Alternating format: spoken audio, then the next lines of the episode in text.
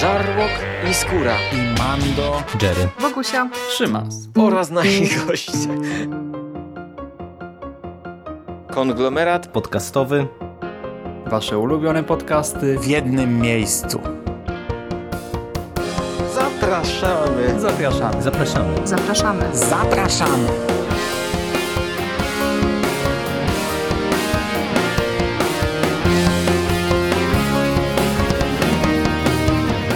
Witam w konglomeracie podcastowym, czyli na platformie, która zbiera wszystkie Wasze ulubione podcasty w jednym miejscu. Po tej stronie mikrofonu Szymon Szymaś-Cieśliński. Cześć Wam i dzisiaj opowiem Wam dokładnie tak. Wszyscy już to wiecie.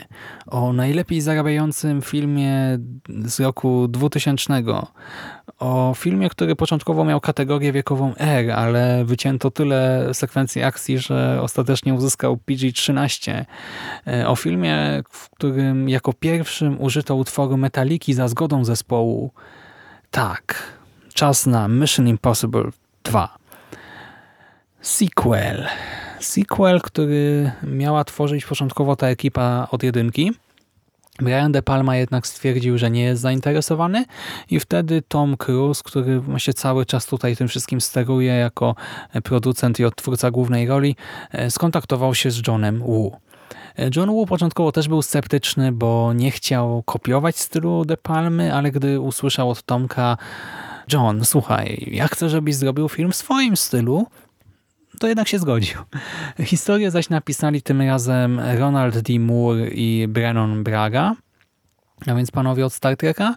E, Kto się jeszcze zmienił? Jeszcze Elfman wyleciał. Danego Elfmana zastąpił Hans Zimmer, czyli znowu niesamowite nazwisko. I e, no, zmian jest dużo. Nie? Jak to wpłynęło na film? No oczywiście zmieniło go, zmieniło troszkę jego konwencję. A jak to wygląda w praktyce, to opowiem zaraz konkretnie. Mamy znowu scenę otwarcia, nie, w której dochodzi do kradzieży nadzwyczaj zabójczego wirusa i zaraz po niej przenosimy się do kanionu, gdzie Ethan Hunt bez żadnych zabezpieczeń wspina się po czerwonych e, wzgórzach, tak ścianach tego kanionu, a w tle leci sobie Iko Iko w wykonaniu Zap Mamy. Come my way, soca soca na na. Come on, come on, jeszcze słychać orły, no bo to jest Ameryka, nie? Więc Ethan wspina się, by potem e, prawie zginąć, ale jednak w ostatniej chwili zawisnąć na jednej dłoni i jakoś dotrzeć na szczyt, gdzie otrzyma zlecenie. To jest nową misję niewykonalną, związaną oczywiście ze wspomnianą kradzieżą wirusa. Sekwencja, która budzi szeroki uśmiech na mojej twarzy za każdym razem, gdy ją widzę, ten kanion. E, I też e, Isk mi polecił, bym sobie wywiady e, z Johnem Woo i z Tomem Cruzem poobczajał na necie. No więc zrobiłem mały research na YouTubie i rzeczywiście śmiesznie się słucha, jak bohaterowie, czy bohaterowie tutaj twórcy mówią, że e, John Woo był przeciwny e, wielu sekwencjom e, takim bardziej kaskaderskim, czy nawet właśnie tej wspinaczce. Tutaj Cruz był podwieszony na linach, które potem usunięto w postprodukcji, ale jednak tutaj reżyser cały czas się obawiał o życie Tomka, a Tomek luzik, tak, tutaj damy radę, tak, zaoszczędzimy, będzie dobrze, poradzę sobie. No, to robi wrażenie i to zarówno w filmie, jak i gdy się nawet o tym słucha. No doceniam takie zaangażowanie, wy pewnie zresztą też. Po tej scenie wjeżdża na ekran nowe logo. W tym poprzednim filmie, w pierwszym, to było chyba to tradycyjne jeszcze, a tutaj mamy takie bardziej nowoczesne, może nawet aż za bardzo, jak na rok 2000, ale od razu widać zmiany, tak? To już nie będzie thriller szpiegowski, a coś, co da nam potężną dawkę akcji. I ta obietnica dana przez logo zostaje spełniona w 100%. Zobaczymy w filmie bieg Itana przy akompaniamencie wystrzałów z broni maszynowej, czy nie wiem, strzał prosto w serce, strzał, do którego dochodzi w trakcie przewrotu, w przód, bokiem. Nie wiem jak to opisać, ale mam to przed oczami. E, Ethan rozprawia się z pościgiem e, po prostu w tak widowiskowy sposób, że głowa mała. E, Zresztą nawet w walce wręcz on potrafi zdziałać cuda. Kopniak z półobrotu Norrisa e, to jest tylko jeden nie wiem, z 40 ciosów w jego całkiem bogatym repertuarze. Niestety Pomimo tego, że Cruz masę rzeczy wykonuje samodzielnie, bo on też w wywiadach mówi, że bał się, e, iż dubler zostanie rozpoznany, także będzie widać, że coś jest nie tak. E, Cruz mówi, że to nawet po mowie ciała, po jakichś drobnych gestach e, można zawsze rozpoznać. Zresztą w tym filmie podobno jest jakaś scena, gdzie dubler też się odzywa, zamiast Cruza i ten jego głos został. Ja tego nie wyłapałem, ale no podobno coś takiego tutaj, e, taka wpadka została. No i rzeczywiście tego dublera widać, zwłaszcza gdy Ethan Hunt nagle zakłada czarną kurtkę do czarnych spodni i czarnej koszuli, a do tego czarne okulary i troszkę mu się fryzura tam nawet zmienia. No czuć wtedy, że Tomek wypadł z kadru, a wszedł ktoś inny. I trochę szkoda w sumie, bo naprawdę w tylu scenach e, widzimy aktora, e, że gdy potem pojawia się ten dubler to no, no żałujemy, no ale z drugiej strony, no wiadomo, no jednak Cruz nie mógł też wykonać wszystkiego, zwłaszcza, że te filmy są e, właśnie od drugiej części strasznie widowiskowe. E, I skoro już od niego zacząłem, to mm, no, sprawdza się doskonale w roli Itana. Itana, który tym razem jest flirciarzem.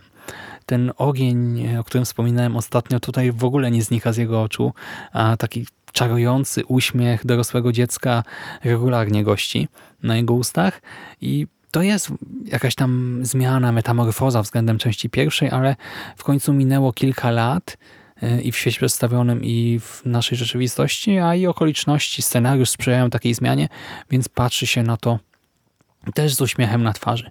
E, w roli antagonisty pojawia się tutaj Doug Ray Scott jako Sean Ambrose, I to jest przykład bardzo dobrego castingu na antagonista. On się tutaj prezentuje wizualnie dokładnie tak, e, jak e, powinien ktoś, kto wykradł broń biologiczną. Jest bezwzględny w jego oczach, czuć tę bezwzględność e, i szaleństwo, do tego e, ma takie apatyczne stany, które wzbudzają w nas automatycznie niepokój, a gdy pojawiają się momenty rozluźnienia, czyli takiej jego względnej normalności, czy racjonalności nawet, to one też są przerywane co jakiś czas jakimiś atakami agresji, jak na przykład w słynnej scenie przycinania palca, na której podskoczyłem przed monitorem e, dość wysoko. Mm, naprawdę dobrze e, dobrany aktor do roli i też całkiem nieźle zagrana ta postać antagonisty. Zresztą podobno Douglas Scott miał e, grać Wolverina w tym czasie, ale w X-Menach, ale w związku z tym, że tutaj zdjęcia się przeciągnęły, e, no to tam się nie pojawił. No dla niego pewnie szkoda, a dla nas w sumie to chyba dobrze, nie? No ale dobra, wracamy do Mission Impossible. Mamy też całkiem ciekawie napisaną główną postać kobiecą, czyli Naję Hall. Jest grana tutaj przez Tandy Newton i zmienia się e, z takiej niezależnej złodziejki. Mm, no właśnie, ona zostaje sprowadzona do roli pewnego rodzaju narzędzia, ale jednak w decydującym momencie na chwilę odzyskuje tę podmiotowość, tak? Może podjąć bardzo ważną decyzję i niejako przejąć nad wszystkim kontrolę. Niestety twórcom troszkę brakło jaj za przeproszeniem. Nie byli na tyle odważni, by pójść za ciosem i by dać e, naszej Nai troszkę więcej do powiedzenia, bo w finale ona znowu staje się niestety damulką w opałach, a postać miała spory potencjał, szkoda. No, ja rozumiem, że Tom miał być na pierwszym planie, tak? I że taka silna postać kobieca by troszkę zaburzyła to wszystko, ale no myślę, że dla widzów to by wyszło no, że nam by to wyszło na dobre, no niestety tego nie zrobiono. I mówię już o finale, nie? No to on niestety też nie jest e, idealny, bo poza e, całkiem ciekawą choreografią ciosów, e, to jest jednak ostatecznie dość typowa nawalanka. Nawalanka z kina akcji. Nie? Złol wygrywa, złol przegrywa, złol daje w twarz, złol dostaje w twarz, znowu troszkę wygrywa i potem przegrywa tak ostatecznie, bo dobro może zwyciężyć tylko wówczas, gdy przyjmie 20 do 40 ciosów na klatę, kończyny, nie wiem, szczękę brzuch e, dopiero wtedy może e, zwyciężyć. Mamy też kilka innych grzechów, e, takich typowych dla kina akcji, które no pewnie przeciętnemu widzowi nie będą przeszkadzały, ale mnie jednak troszkę wybijały. Nie dopilnowano też kilku szczegółów i to czasem są takie no niby głupotki, ale no strzelałem facepalma patrząc na to, wiecie, mamy na przykład wirusy, no wirusy przenoszą się drogą kropelkową i przez kontakt bezpośredni i troszkę film o tym zapomina. E, mamy najemników, którzy przejmują w jednej ze scen e, ściśle tajną, niezwykle ważną i kosztującą majątek rzecz ukrytą w męskiej aktówce i następnie skaczą e, z samolotu ze spadochronem. No i wiecie, no, spodziewałbym się, że jako super wytrenowani najemnicy, e, agenci czy coś tam, no, że zabezpieczą jakoś tę aktówkę, nie wiem, przypną do siebie, wrzucą w jakiś plecak czy coś, to nie oni wyskakują z tą aktówką w ręku. Świetny pomysł, po prostu dobry plan.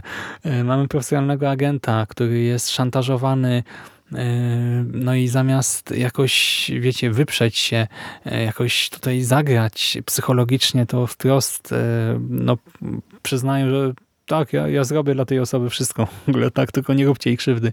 Mamy strzelaninę w laboratorium pełnym e, różnych próbek, wirusów. E, No to nie jest najlepszy pomysł. E, Mamy strażników ochraniających pewien teren, którzy są atakowani pojedynczo.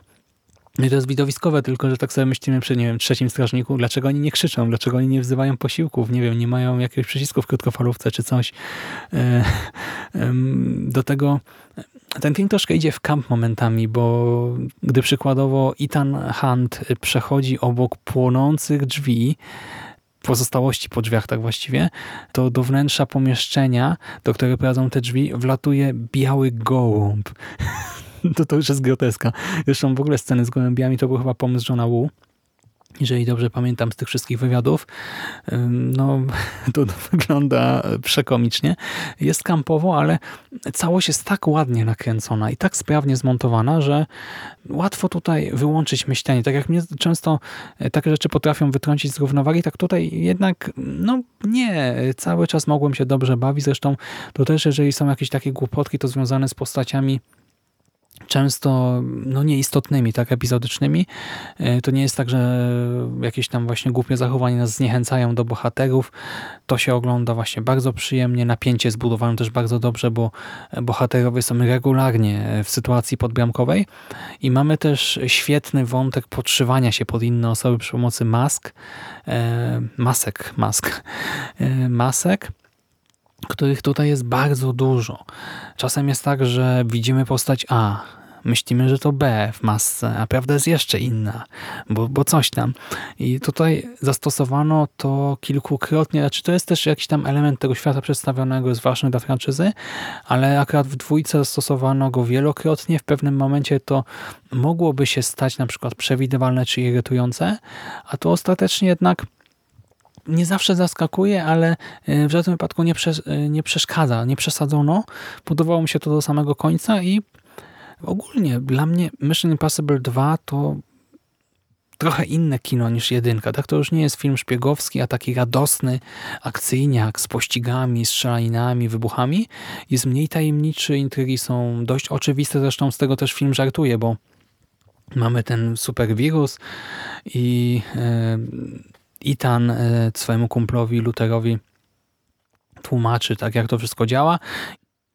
I ten komentuje to słowami, to takie proste, wiecie, no w porównaniu właśnie z fabułą jedynki, no to fabuła dwójki jest prościutka, ale seans e, daje masę frajdy, więc ja nadal mocno polecam. Myślę, że ocenię ten film odrobinę niżej niż jedynka, że jedynce dałem ósemkę, tutaj dałbym może 7 na 10, ale to nadal jest dobre kino, polecam, a ja sięgam po trójkę. Już się nie mogę doczekać. Trzymajcie się ciepło. Do następnego razu. Cześć.